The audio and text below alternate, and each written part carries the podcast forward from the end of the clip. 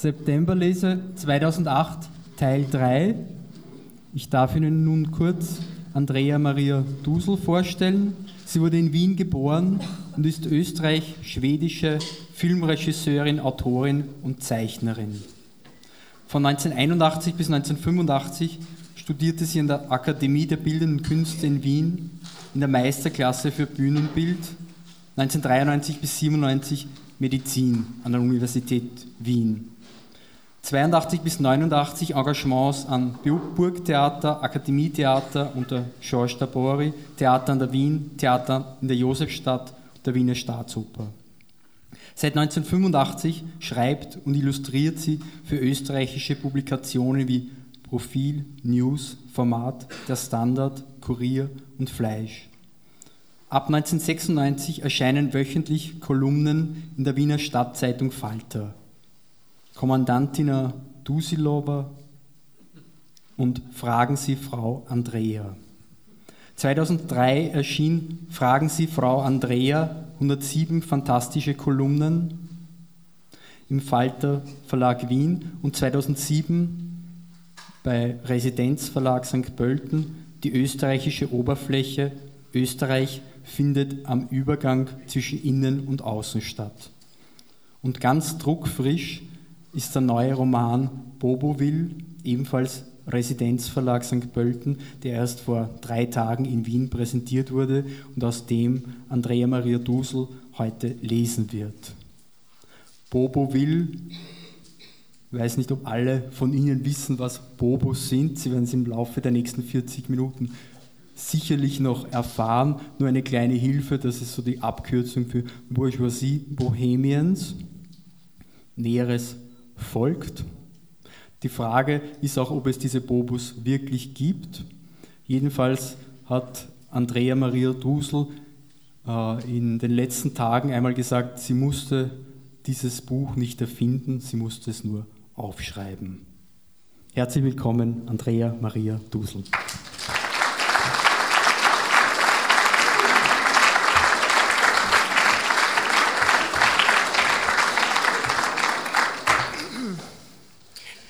Ja, vielen Dank für diese netten Worte.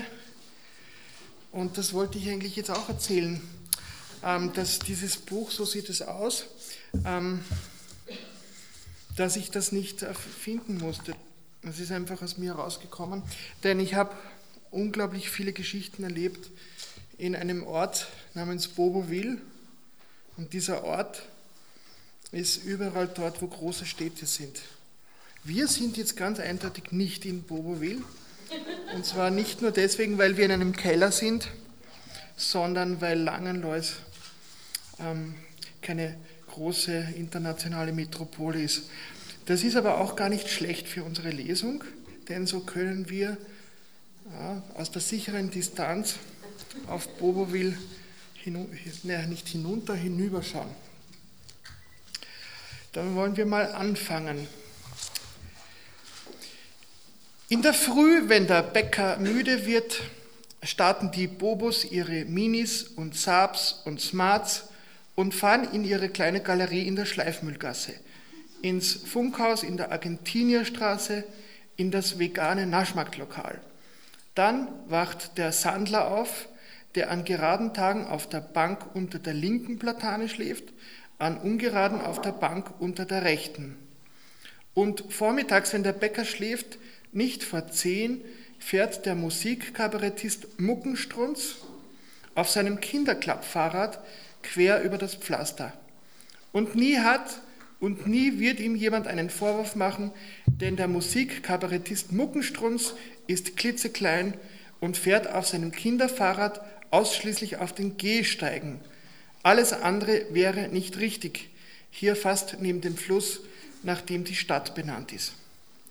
Zu Mittag kommen die türkischen Schulkinder. Sie sind schlimm und unartig und fechten mit zotigen turkmenischen Vokabeln. Dann die Frau mit den drei kläffenden Hunden. Und abends, wenn nur mehr die aufgebohrten Mopeds durchs Viertel glühen, kommen die Nigerianer, um in der Wertkartentelefonzelle vor dem HC Strache Plakat nach Hause zu telefonieren. Ein beschaulicher Platz, der Hugo Wiener Platz gegenüber von meinem französischen Atelierfenster. Heute ist es heiß. Das Aggregat der ewigen Baustelle im Übernachbarshaus links von dem französischen Atelierfensterhaus, in dem ich wohne, das elende Aggregat fährt permanent 60. Wenn ich sage, es fährt permanent 60, dann meine ich damit das Geräusch, das ein Motor macht, wenn man im zweiten Gang einen 60er am Tacho die Höhenstraße hinauffährt. Mit einem Bus kann man das. Der Busfahrer meines Übernachbarhausaggregats, ein Pole, ein Mazedonier, ein Banjalukaner, ein Kosovare, ein Istrier, ein Moldawier, Slawonier oder sonst ein von der Bobowil ansässigen Eigentumswohnungserrichtungsmafia ausgebeuteter, fährt seit Tagen im dritten Gang die Höhenstraße rauf, mitten durch meinen Kopf. Nie wird er dort ankommen, nie ein flammendes Hunnenschwert essen im Leopoldsberg-Restaurant, nie in Kritzendorf ins Strombad springen. Nein, der Mazedonier, Banja Lucana, Kosovare, Istria, Moldawia, Slawonier spritzt Feinputz an zukünftige Bobo-Eigentumswohnungswände, ungekaufte, ausbeuterisch errichtete. Seine zukünftigen Nachbarn, noch weiß es der Bobo nicht, der hier einst wohnen wird, verbringen ihre Sommermittagspausen unter den Platanen in der ehemals polnischen Pizzeria.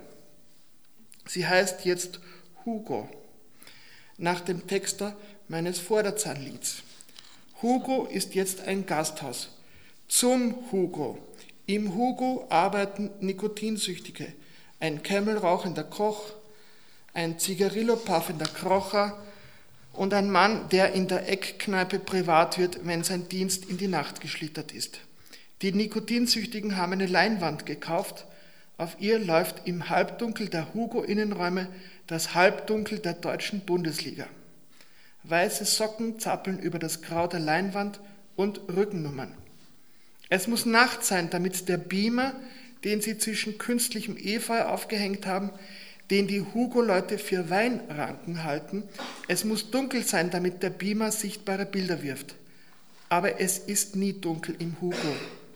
Wie ein prominenten Grab leuchtet es immerfort im Hugo. Irgendeine Kerze brennt immer im Hugo. Letzten Sommer, dem Sommer, in dem das Hugo fast eingegangen war, flackerten im Hugo-Innenraum Nacht für Nacht die kreisenden Lichter des Wettautomaten. Vor dem Hugo, auf Gastgartenmobiliar aus Eisen und Bretterholz, sitzen die Bobos und essen Wiener Küche. Panierte Zander, Spargel mit Sauce Bechamel und geröstete Leber. Der tanzwütige Kellner hat ein Pferdegebiss und er schläft nie. Er ist ausgemergelt vom Speisenbringen, vom samstagnächtlichen Tanzen in den transdanubischen Diskotheken und er spart gewiss auf das Auto. Es wird ein tiefer gelegter Golf werden, mit grimmigen Nüstern und bösen Walzen. In eine Bobo-Kutsche, in einen Smart, in einen Saab, in einen Mini würde der krochende Kellner nie steigen. Lieber schnitte er sich die Finger ab mit dem Schnitzelmesser vom Kämmelkoch. Ich muss da kurz tanken.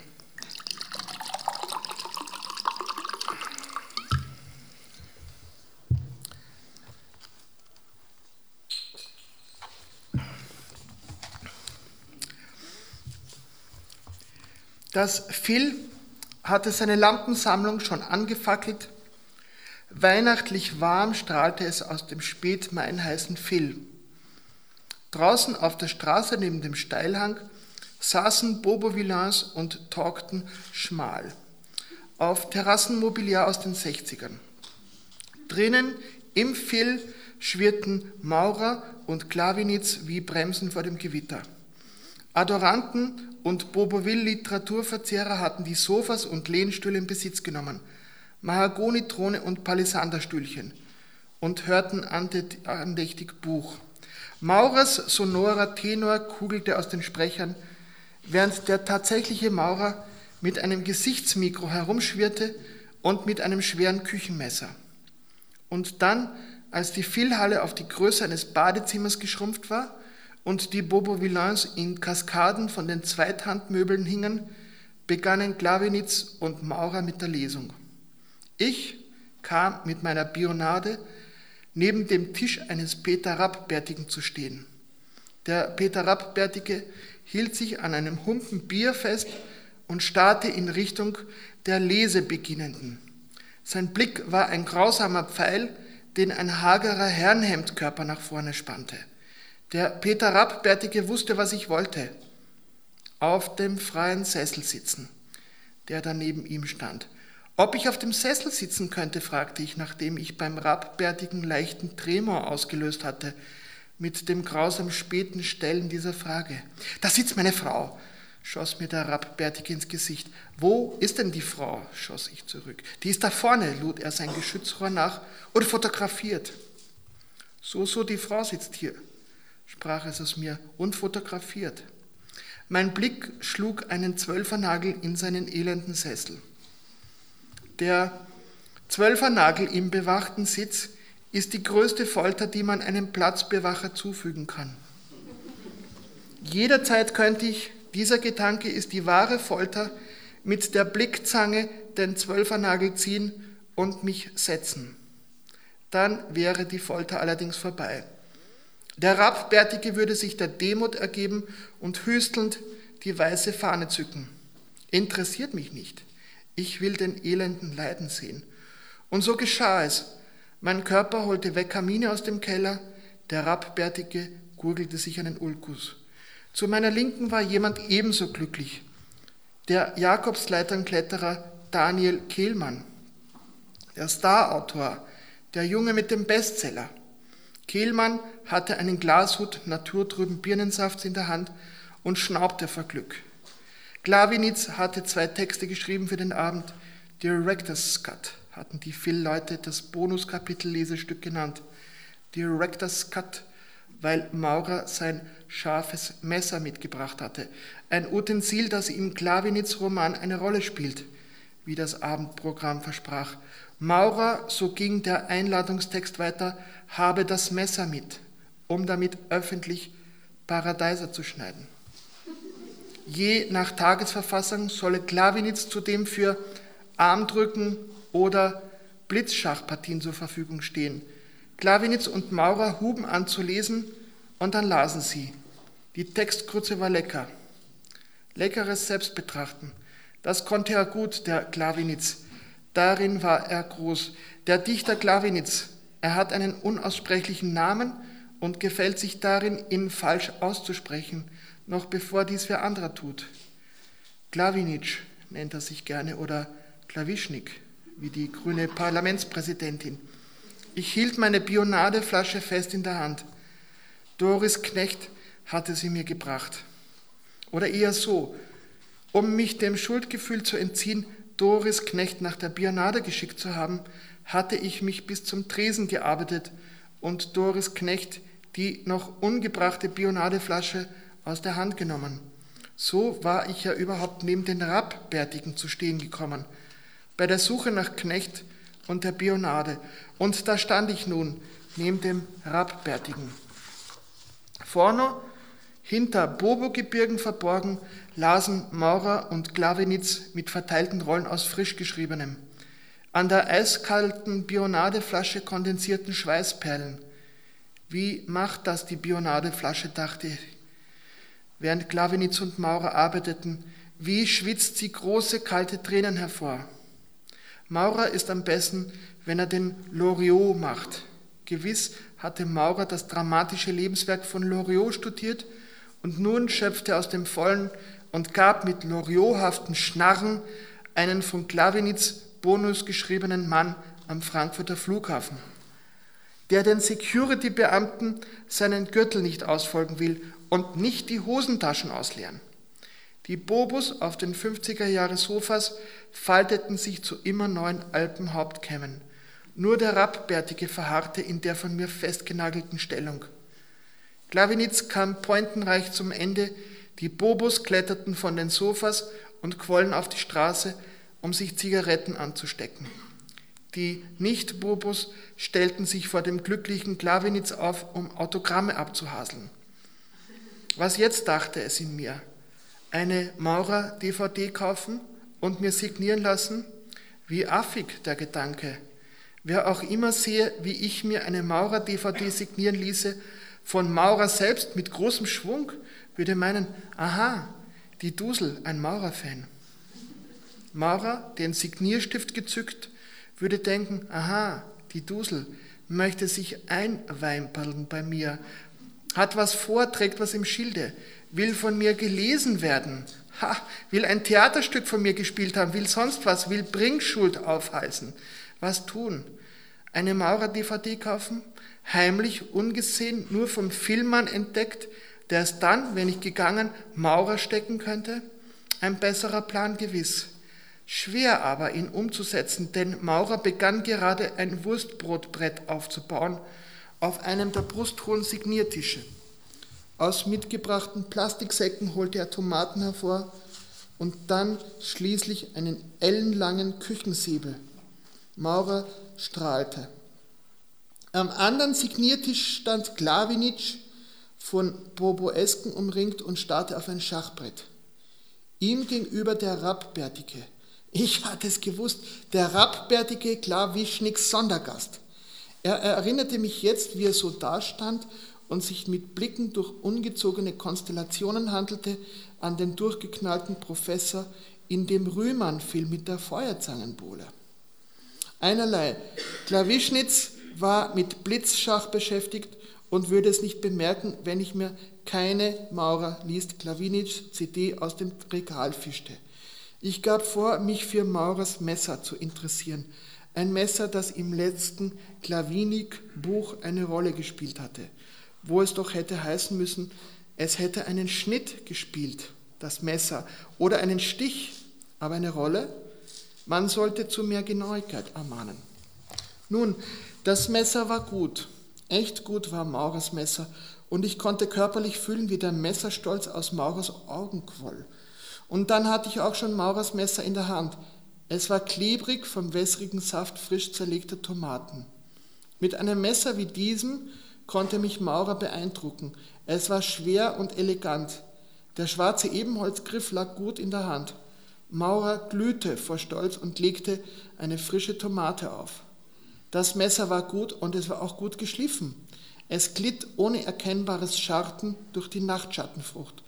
Ich schnitt Kaspachofarbene Scheiben von der Stärke polnischer Briefmarken aus Maurers Tomate. Das Messer machte meinen Tag.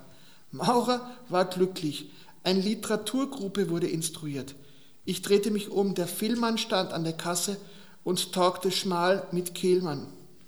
Mein Finger ging hoch und zeigte auf einen Schuber. Don't look back, hieß es auf dem Schuber. Bob Dylan mit Harmonikagestell und Gitarre.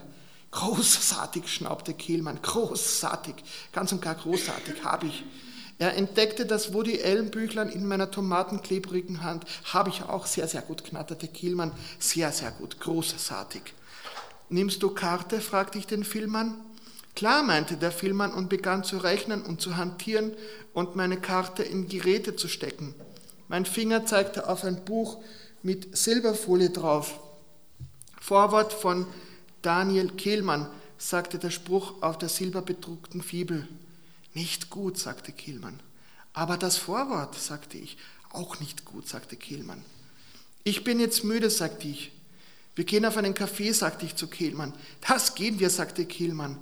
Meine Füße gingen schon. Heim.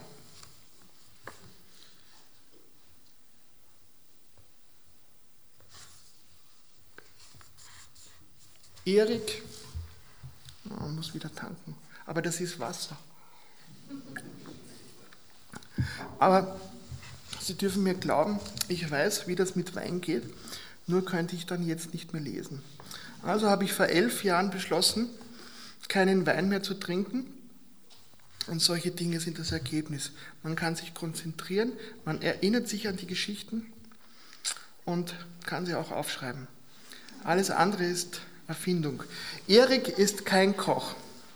Erik ist Artdirektor.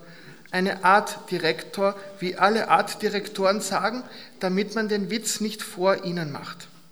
Erik ist Halbschwede, fast so wie ich Halbschwedin bin.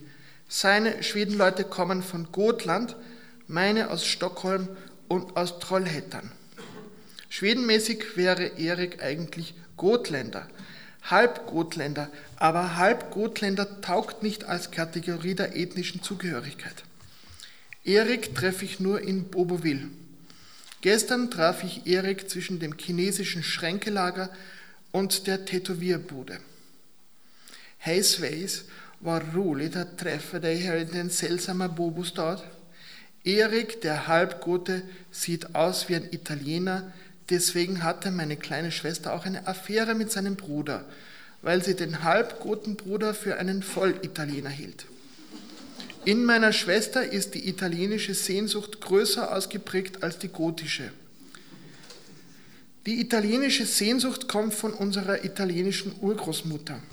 Die hat meine Schwester von unserem Vater geerbt, dem Viertelitaliener, und mit ihr das Missverständnis mit dem Parmesan. Das Missverständnis mit dem Parmesan ging so. Mein Vater, der Viertelitaliener, liebte Italien. Er hatte schwarzes Haar an den Seiten seiner Danny DeVito-Glatze und er hatte italienische Unterarme. Schwarz und behaart. Wir waren ja mit Pasolini verwandt. Familie Patat und Familie Pasolini, schwarzäugige Unteritaliener. Der Missverständnis, das Missverständnis mit dem Parmesan ging so, dass mein Vater auf den Lebensweg mitbekommen hatte, Pasta nie ohne Parmesan zu essen. Er bewahrte in einem unglasierten Steinguttopf, der bis zur Schulter mit Salz gefüllt war, ein marmorhartes Stück Parmesan auf. Es hatte die Größe einer Visitenkarte und war härter als das Adamantin meines Vorderzahns. Dieses marmorharte Stück Parmesan rieb mein friolanischer Vater, wann immer es Pasta gab bei uns, an einer Raspel. Bis heute ist nicht geklärt, ob wir an der Stahlraspel entlang versteinerten Parmesan auf die Schutter rieben oder Stahlspäne von der Parmesanpfeile hobelten.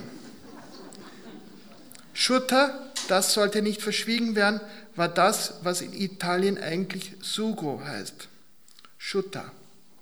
Denn zum Missverständnis mit dem Parmesan-Kryptonit gehörte auch das Missverständnis mit der Schutter. Mein Vater, der ansonsten materialaffin war und kochen konnte wie ein französischer Gott, hatte wie alle Slawen mit friolaner Genetik eine Schwäche in der Aussprache. Sein Leben lang hat er mich nicht Andrea genannt, mit der Betonung auf dem E, sondern Andrea, wie Aberwitz und Achterbahn, wie Altona und Alpenmilch. Andrea lernte also ganz wie ihre Geschwister, von denen ein Koch, ein Bruder Artdirektor und der andere Austernkoch werden sollte, dass die Soße auf dem Nudelhaufen Schutter hieß. Warum Schutter? Niemand weiß es und es kann auch nicht mehr eruiert werden, weil mein Vater tot ist. Eines Abends im Hof seines Bauernhofs tot umgefallen. Vielleicht, weil er die Konsistenz von Ragout Bolognese für schutterhaft hielt. Was seine Ganglien mit dieser Vorstellung aufführten, weiß ich nicht. Pasta Schutter. Sie war bei uns daheim auf der Insel in Proto-Boboville stets mit Parmesanstahlstaub bedeckt. Meine Schwester, die Telefonistin wurde, beherrscht bis heute ein einziges Gericht, Pasta Schutter. Der Parmesan kommt bei ihr aus dem Säckchen. Ein Fortschritt.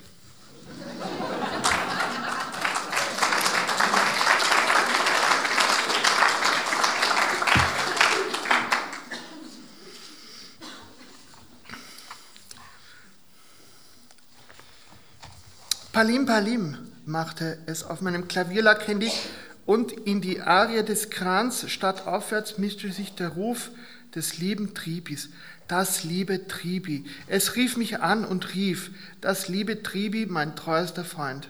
Ich wolle doch kommen, am Abend, heute, ja doch, jetzt dann, unbedingt. Synox, Brite, Fischstäbchen, richtig, Fischstäbchen. Gefährliche Leute werden nicht geladen, keine Langeweiler und niemand mit schlechtem Geschmack. Denn davor, das weiß das liebe Triebe, habe ich Angst. Angst habe ich, wenn es nicht frische Briefe sind, der Gerichtsvollzieher oder ein manischer Verwandter, nur vor der Langeweile. Die Langeweile quält mich mehr als andere. Der Langeweile bin ich nicht gewachsen, ich flehe sie, wo ich kann. Das ist der Grund, warum die Langweiler so gern zu Abendessen erscheinen. Sie wissen, man würde nicht gehen, bevor der Spargel serviert ist oder das Pilzrisotto oder das Mangoldlamm.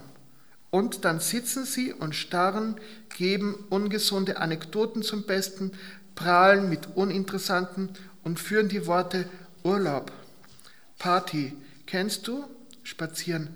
Was macht der Film, ist ihre liebste Frage. Der Film ist heftig, sagte die Greta Gabo in mir einmal und haute dem Frager eine ins Gesicht. Der lachte, der Frager. Wieder eine Geschichte mehr lachte er. Kann ich erzählen, dachte er im Kunsthallencafé, da lieben sie solche Geschichten. Habe ich von Josef Mickel gelernt, das Böse sein in der Öffentlichkeit. Dabei war er gar nicht böse, er war nur ehrlich der Mickel. Wir studierten Aktzeichnen bei ihm. Wenn Sie einen Apfel sehen, fragte er und krallte das Blatt, auf das wir rusten mit dem Kohlestift. Wenn Sie einen Apfel sehen, zeichnen Sie dann auch nur die Schultern und den Stiegel? Oder machen Sie den ganzen, wenn Sie sehen, den ganzen Apfel? Ja, aber sicher war die Antwort. Und das entzürnte den Mickel noch mehr. Hochrot lief sein Kopf an im Keller der Akademie. Der Brünnerstraßler stieg ihm in die Augäpfel und presste sie hervor. Wenn Sie einen ganzen Apfel zeichnen, warum nicht eine ganze Figur? Sechs Tage in der Woche ging das so, vier Jahre. Bei den Freimaurern wird man schneller Meister als bei Mickel irgendwas. Mickel hatte einen grauen Arbeitsmantel an und handelte sich an seiner Fahne durch den Saal. Ein Barett verbarg seine weiße Stoppelglatze. Ein Barett, das auf dem Kopf saß wie die engen Filzklobuks der slowakischen Bauern. Das Sympathische an Mickels Hut war das Zwanghafte. Mickels Mütze thronte nicht auf dem Haupt wie die vaskonische Hutpizza von Paul Cézanne oder die pompös auslandende Chapela Auguste Rodins. Nein, Mickels Hut war ein Arbeiterhut. Mickel lehrte mich noch Besseres als die Würde des Schmollkremperten. Beim Vernissagen, darin war Mickel groß, ließ er derben Sauerwein aufstellen, staubtrockene Kellerpansche aus dem Norden. Die Leute sollen leiden, murmelte er mit seiner Friseurstimme. Leiden sollen sie. Kommen zu meinen Bildern, schütten sich zu, unbezahlt. Sie sollen leiden, Kopfweh haben vom Wein, bis ihnen das Scheel zerspringt. Und dann beschimpfte er die Vernissagenmeute, schlug ihnen Unflat ins Gesicht und derbe Beleidigungen. Und damit er selbst nicht kirre wurde und ihm nicht der eigene Schädel sprang, hat Josef Mikl, ich mochte seine Bilder, wohl diesen Hut getragen. Er erhielt ihm die Wut im Kopf und schnürte die Kalotte. Darin, da bin ich überzeugt, war er königlich wie Greta Gabo. Ich will nicht, sagte ich zum Tribi.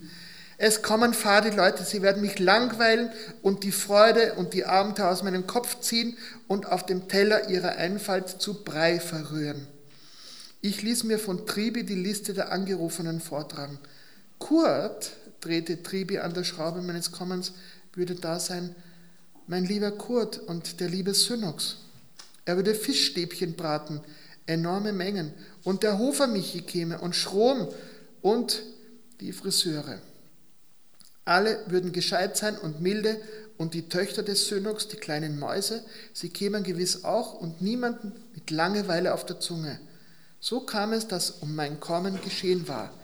Die Hypnotoxine flossen durch meinen Kopf und ermüdeten mich. Schon beim Gedanken an die lange Nacht wurde ich schläfrig. Was geht da bei mir andersrum? fragte sie in mir. Warum regt mich das Fortgehen nicht an? Warum peitscht der Gedanke ans abendliche Vazieren den Schlaf aus mir hervor und nicht die Munterkeit? Ich weiß es nicht, schrie es in mir müde. Vielleicht sollte ich nach Schilina fahren oder nach Poprad und im Hutgeschäft ein Barett gekauft, drei Nummern zu eng. Trug nicht Greta Garbo, als sie die Königin Christina gab, auch ein Barett? Oder war es in Ninotschka? Es war. Bei Tribis ist es düster und arkan. Wer nie bei Tribis war, kann es sich nicht vorstellen, wie es dort ist, und wer schon dort war, kann es sich nicht beschreiben. Ich könnte es, aber ich will nicht, es ist zu schwierig, es hat zu viele Farben. Es wäre wie der Versuch, einem Blinden die Hagia Sophia vorzumalen oder Venedig oder die Eremitage. Es ist eine große Wohnung, festlich und doch intim, labyrinthisch und doch übersichtlich. Und sie hat Geschichte, etwa die von Silvester 94, als ich auch hierher geladen war, Schlaf vergiftet und gegen zwei der Pariser auftauchte, im Schlepptau von Otto, dem Innenarchitekten, und Laula, die jetzt im Village lebt, und wir es auf dem kleinen Sofa trieben in Tribis dunkler Bibliothek. Im Schein einer Kerze, bis uns die Zungen aus den trockenen Mündern knickten. Ich hatte hier schon was erlebt. Tribis Wohnung war ein Feuchtgebiet.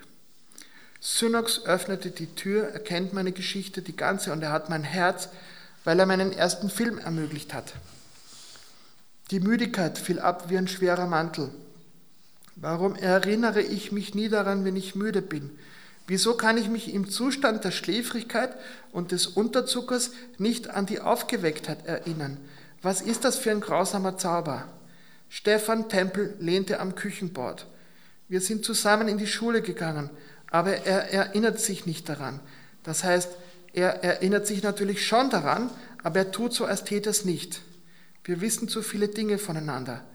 Stefan Tempel ist Architekt, wie überhaupt zwei Drittel der Bobo Villains Architekten sind. Tribi und ich sind eigentlich auch Architekten. Wir haben so etwas Ähnliches studiert an der Akademie. Es ist doch alles Kulisse in der Raumerschaffungsbranche. Kulisse, Inszenierung und das Malen mit Licht.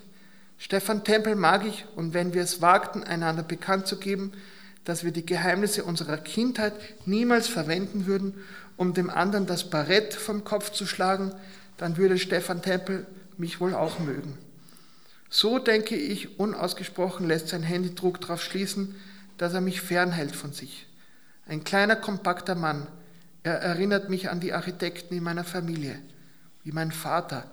Kompakt und klein gewachsen, Kindheitsgeheimnisse im Allerheiligsten der Erinnerungen versperrend. Stefan Tempel trug die dicke Brille, mit der ich ihn schon im Gymnasium gesehen hatte. Eine Brille von der Dicke eines Whiskyglasbodens. Man sollte die kleine Luftblase im Whiskyglaskörper anbieten für zweistellige Dioptrienträger. Sie würden zwar Meschugge vom Effekt der Luftblase, aber schön sehe es doch aus. Auch mein Muttersvater hatte so eine Brille, dick wie eine Scheibe Brot. Wenn er sie abnahm, dann erschraken wir, sein Gesicht sah so anders aus, so leer, so verletzlich, die Augen so tief in den Höhlen.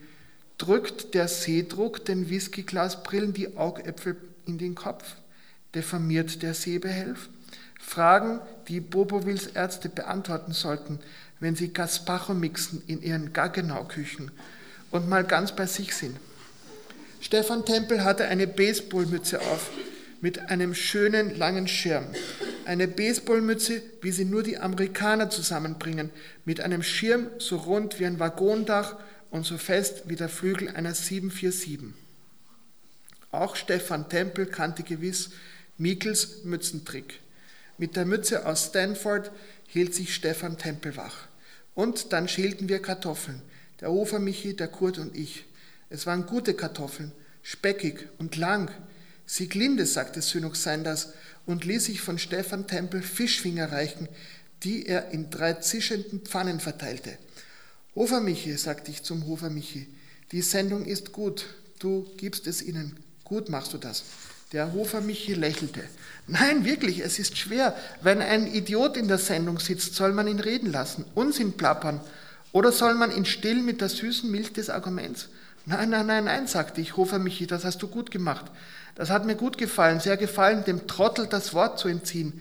Das gefällt mir, sehr gefällt mir das. So gehört Fernsehen gemacht, autoritär und gerade. Liberal kann man in der Freizeit sein, in der Zeitung und in der Kantine, im Parkhaus und in der Kirche. Von mir aus in der Kirche, ich weiß, das kann man dir nicht ausreden, die Kirche. Das kirchlich sein, das gefällt dir. Da bist du dabei, schon, oder? Sagte ich, in der Kirche geht das, sagte ich, liberal sein und weich. Hofer Michi. Aber im Fernsehen muss es knallen. Dort darf es kein Erbarmen geben und keine Äquidistanz. Äquidistanz ist Meinungsschwäche und Meinungsschwäche ist Feigheit. Feigheit im Denken. Ja, ja, gut gemacht, sagte ich. Hofer Michi, so gehört es gemacht. Den Deppen gesagt. Schaust du Club 2? fragte der Hofer Michi. Was hältst du vom Club 2? Ein Schaß, der Club 2. Ein Schaß, weil zu kurz, sagte ich. Und nur Deppen eingeladen und kein Disput erlaubt. Kein Ärgernis, kein öffentliches. Die Quote lauert. Nein, nein, nein, sag ich. Du müsstest dahin, Hofer Michi, wenn ich was zu sagen hätte. Und oh Mann, oh Mann, nein da war ich schon in die Erinnerung meiner Niederlagen gestolpert. Ich war doch selbst Moderatorin gewesen in einem schütter besuchten Versuch, Talk zu machen, wie sie sagen, Talk vor Publikum auf Grazers Off-Broadway-Bühne. Grandios war ich gescheitert, vor Zeugen. Und jetzt machte ich mit einem öffentlichen Könner gemein, nur weil er ein Freund ist und aus dem Ort stammt, in dem ich in die Volksschule gegangen war nach den Nonnen in den Bergen, zwischen den Seen, wo die Dichter taumeln und der Bürger frischt, und lobte ihn für das Selbstverständliche, statt ihn zu schelten für das Krawattentragen. Aber hat er überhaupt Krawatte getragen? Die Tafel im Salon füllte sich. Kurt, der in Filmen immer Herzog gespielt oder Butler, nahm Platz, Sönox zappelnde Backfischtöchter, der Hofer Miche die Finger voll Siklintenstärke, Stefan Tempel, die zeichnende Israelin, Schrom, der Architekt aus Santa Fe, das liebe Tribi und ich.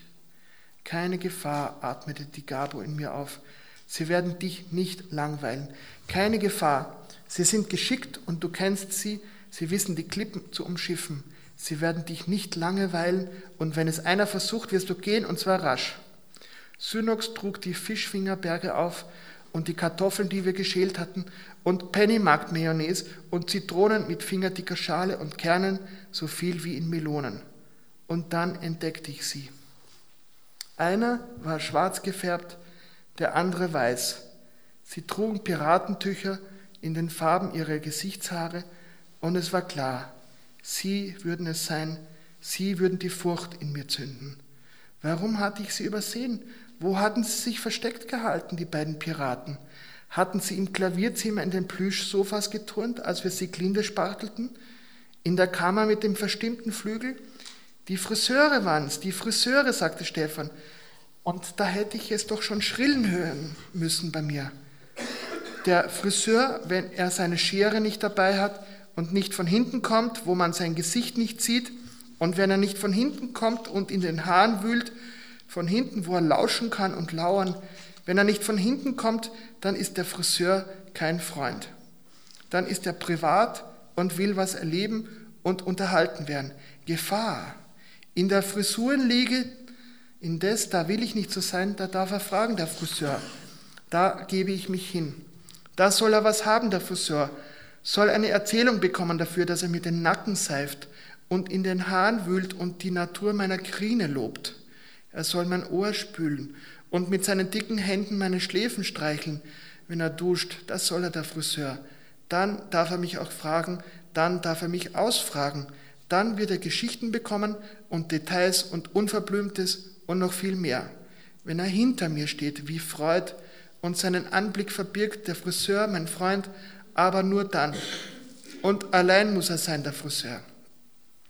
Dass sie das nicht begreifen, die Friseure, meine Herren, schrie es aus mir hervor, dass sie es nicht begreifen, dass sie zu zweit eine Pest sind. Und man stelle sich vor, schmetterte ich die Piraten an, Sigmund Freud wäre zu zweit dahergekommen, mit einem Psychopassepartout, mit einem Sancho Panza der Seele oder Einstein mit einem Raum- und Zeitassistenten.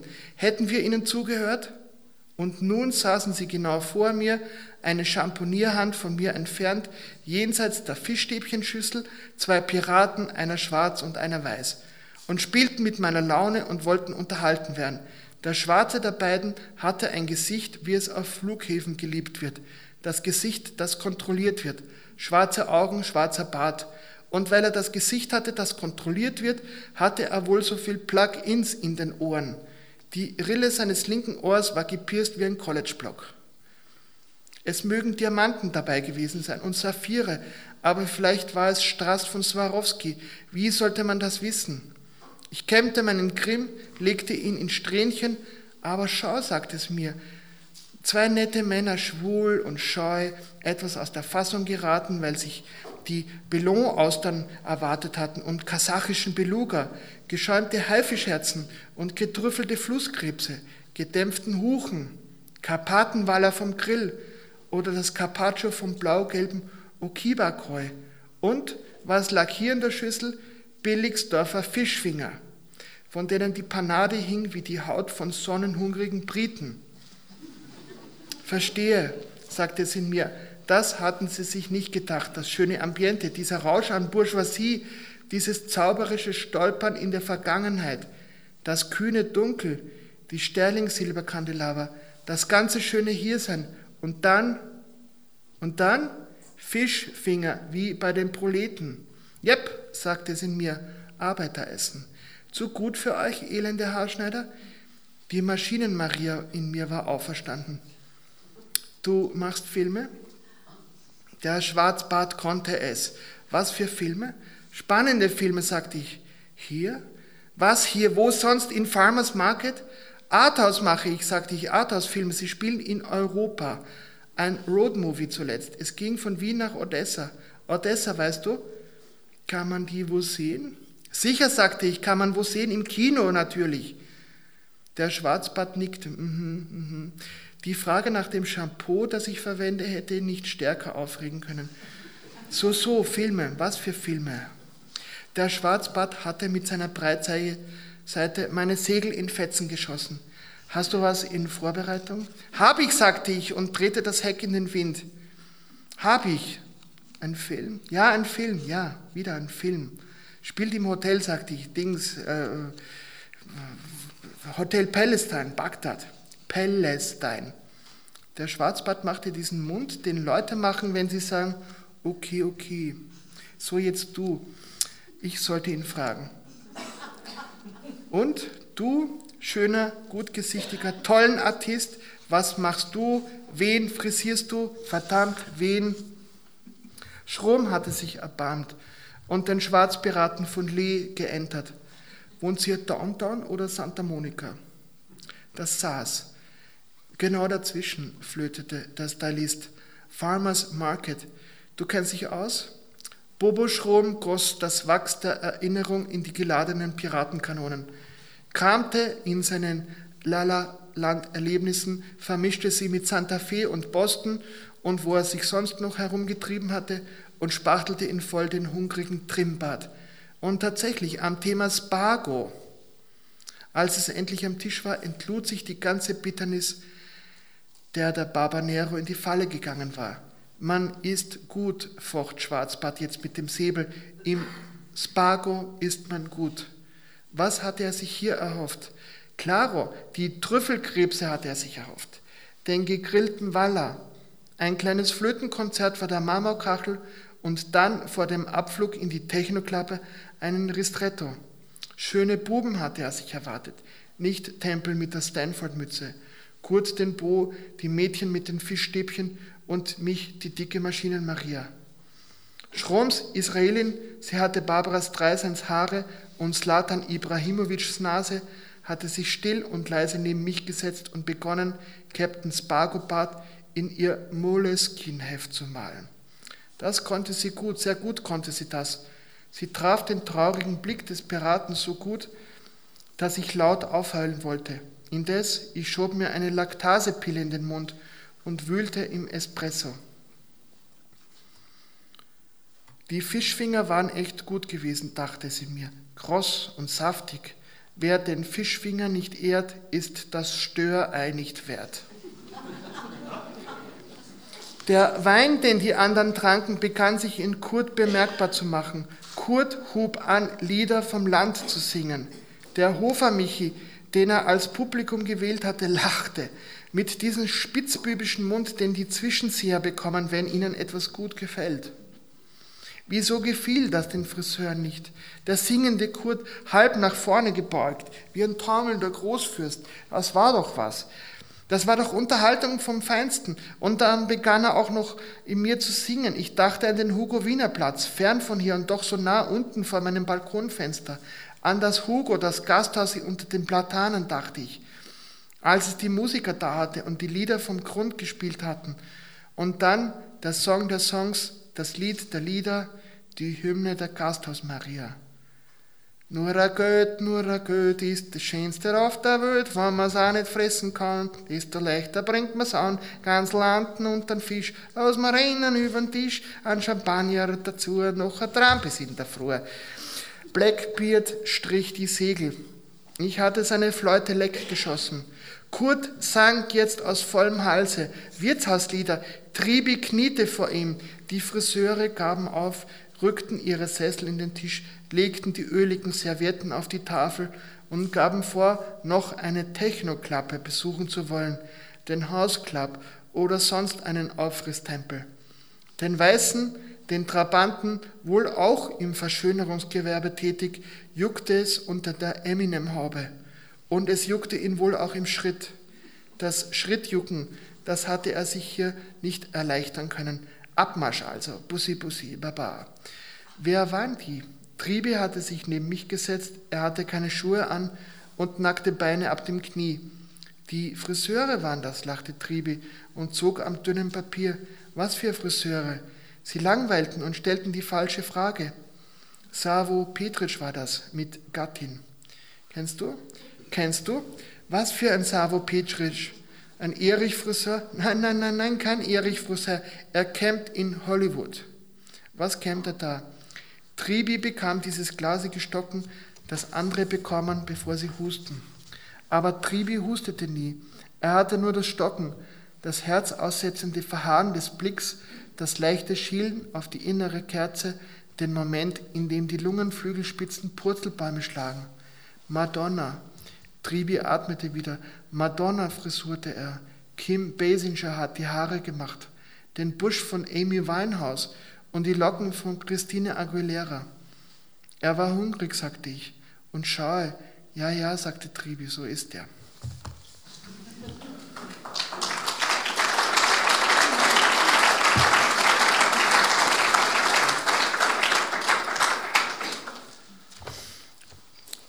Und jetzt zum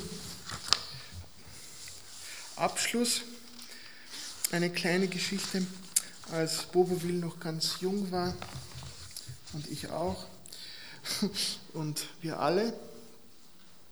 Und als es schon eine Art von Boboville war und noch nichts davon wusste und ganz scheu war und ganz allein und ganz verwirrt.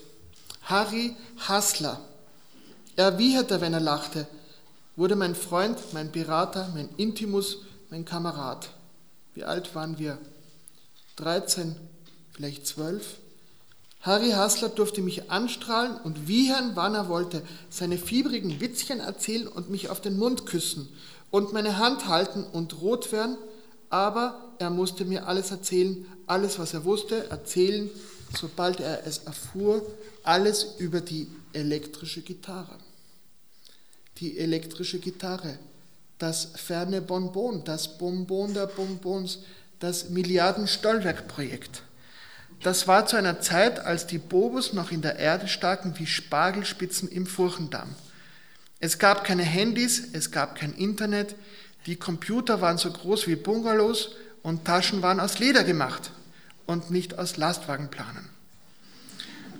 Musik wurde in Carnaby gemacht von Leuten mit Frisuren so groß wie Kleinplaneten und Sohlen von der Höhe einer Hochzeitstorte.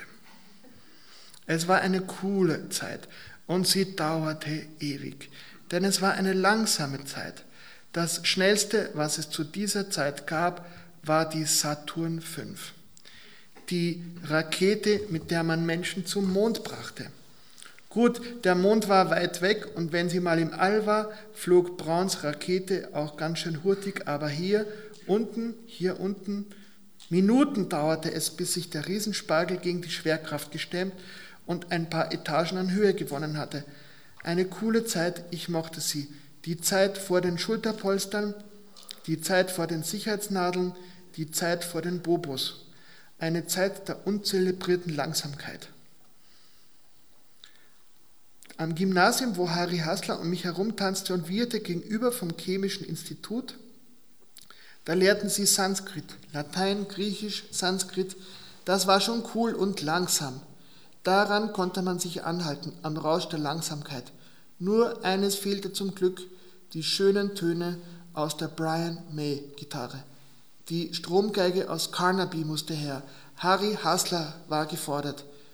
Und dann eines Tages wieherte es und Harry Hassler sagte, die Messe, die Messe käme in die Stadt. Hinten am Fluss, wo die Hallen sind, die große internationale Messe, sie käme. Was kommt sie? Wie kommt sie? fragte ich Hassler. Sein Haarstroh wogte vor Freude. Die Messe, dort wo es alles gibt, das Neueste. Traktoren und Tonbandmaschinen. Einfach alles. Transistorradios und Tastentelefone. Torsionsstäbe und Tischventilatoren. Und haben Sie die Brian May Gitarre? Vielleicht, sagte Hassler, schon möglich, man wird sehen. Ich würde es nicht ausschließen. Und gehen wir hin? Findest du den Stand? Aber sicher, sagte Hassler, kein Problem, ich finde den Stand. Aber nur, wenn du mit mir schwimmen gehst. Mit dir schwimmen? Warum? Um zu üben. Was musst du üben, sagte ich. Üben den Kopfsprung, sagte Hassler. Im Schwimmbad. Du musst, du musst mir zusehen, ob mir der Kopfsprung gelingt, ob er gut aussieht. Und dafür werde ich auf die Messe gehen mit dir. Können wir nicht auf die Messe gehen so? Ohne Bad, ohne Springen? Nein, nein, nein, nein, nein, sagt der Hassler. Den Kopfsprung, ich brauche dich. Du musst ihn betrachten und mich lehren. Und wenn ich ihn falsch mache oder hässlich, dann musst du mir sagen, was falsch war und warum. Und wenn er gelangt, der Sprung, musst du klatschen und jubeln. Ich brauche dich, ja? Und dann eines Tages, bald war es soweit, trafen wir uns vor dem Bad, das Hallenbad unten am Fluss auf der Boboville-Insel es war groß und neu und warm und es brannte in der Nase. Darum mochte ich es nicht. Es mochte die Haare nass und es brannte in der Nase. Hätte ich es gewusst, hätte ich gesagt, es sei das Chlor. Aber ich dachte, es läge an meiner Nase. Ich mochte das Bad nicht, man konnte mich sehen, wie nackt ich war. Das war's ja, was der Hassler wollte. Das war sein Preis dafür, dass er mir, dass er mich mitnahm, mit mir zur Messe gehen würde die Brian May Gitarre suchen, meinen Traum. Hassler wirrte mehr als sonst, als wir uns trafen hinter den Duschen. Sein Haar hatte er unter einer Haube verborgen. Schwarz war sie, durch die Mitte zog ein weißer Streifen. Hassler sah aus wie ein Geier mit ihr. Sein Höschen war eng und geblümt. Nie werde ich den Anblick vergessen. Ich schlüpfte ins Wasser, und lobte den dünnen Kerl, wenn er verboten war, es vom Beckenrand ins Wasser sprang wie ein taumelnder Frosch. Kopfüber mit dem weißen Scheitel voran. Schneller, trieb ich ihn an, du musst dich mehr biegen, du schöner musst du sein. Die Hände gespitzt, die Arme gestreckt. Hassler hatte rote Augen vor Glück. Hätte ich es gewusst, hätte ich gesagt, sie waren rot vom Chlor. Aber er lachte und es musste Glück sein, was aus seinen großen Vogelaugen troff. Und dann saßen wir auf der Bank neben dem Becken und Hasler griff in seine Tasche. Er machte es spannend. Ich habe gewichst, sagte er. Es ist soweit, ich habe es mit. Gleich werde ich es zeigen. Wie sieht es aus? fragte ich. Gleich, sagte der Vogel, ich zeig's nur dir, es ist ein Geschenk. Ich dachte an dich, als ich rubbelte und rieb. Wie sieht es aus? Ist es klebrig? Oh nein, sagte der Vogel. Er zog einen langen, durchsichtigen Schlauch aus seinem Sack. Samen, sagte Hasler, echter Samen von mir. Es war ein langes, ausgerolltes Präservativ, das er da hielt. Es baumelte zwischen uns. Hassler wirrte still. Echter Samen, echter Samen von mir, sagte Hassler. Wo? fragte ich dann. Na, unten im Reservoir. Hier, schaust dir an. Der Gummi roch nach Fahrradschlauch. Ich kannte den Geruch gut, er war stechend und fremd, er schnitt durch den Schwimmbadodor wie eine heiße Klinge durch kalte Butter. Mein Samen, frisch gewichst heute Morgen. Das da unten? Ja, genau, sagte Hassler. Was war's? Das da unten? Ja, das mein Samen. Es waren schwarze Körnchen, sah aus wie Mohn. Das ist der Samen? Genau, das ist der Samen. Ich dachte an dich, meine Freundin, als ich ruppelte und rieb. Hassler rollte den Gummisocken zusammen und steckte ihn in meine Bademanteltasche. Für dich, weil du mir beim Kopfspringen zugesehen hast. Das war mein erster Sex. Dankeschön.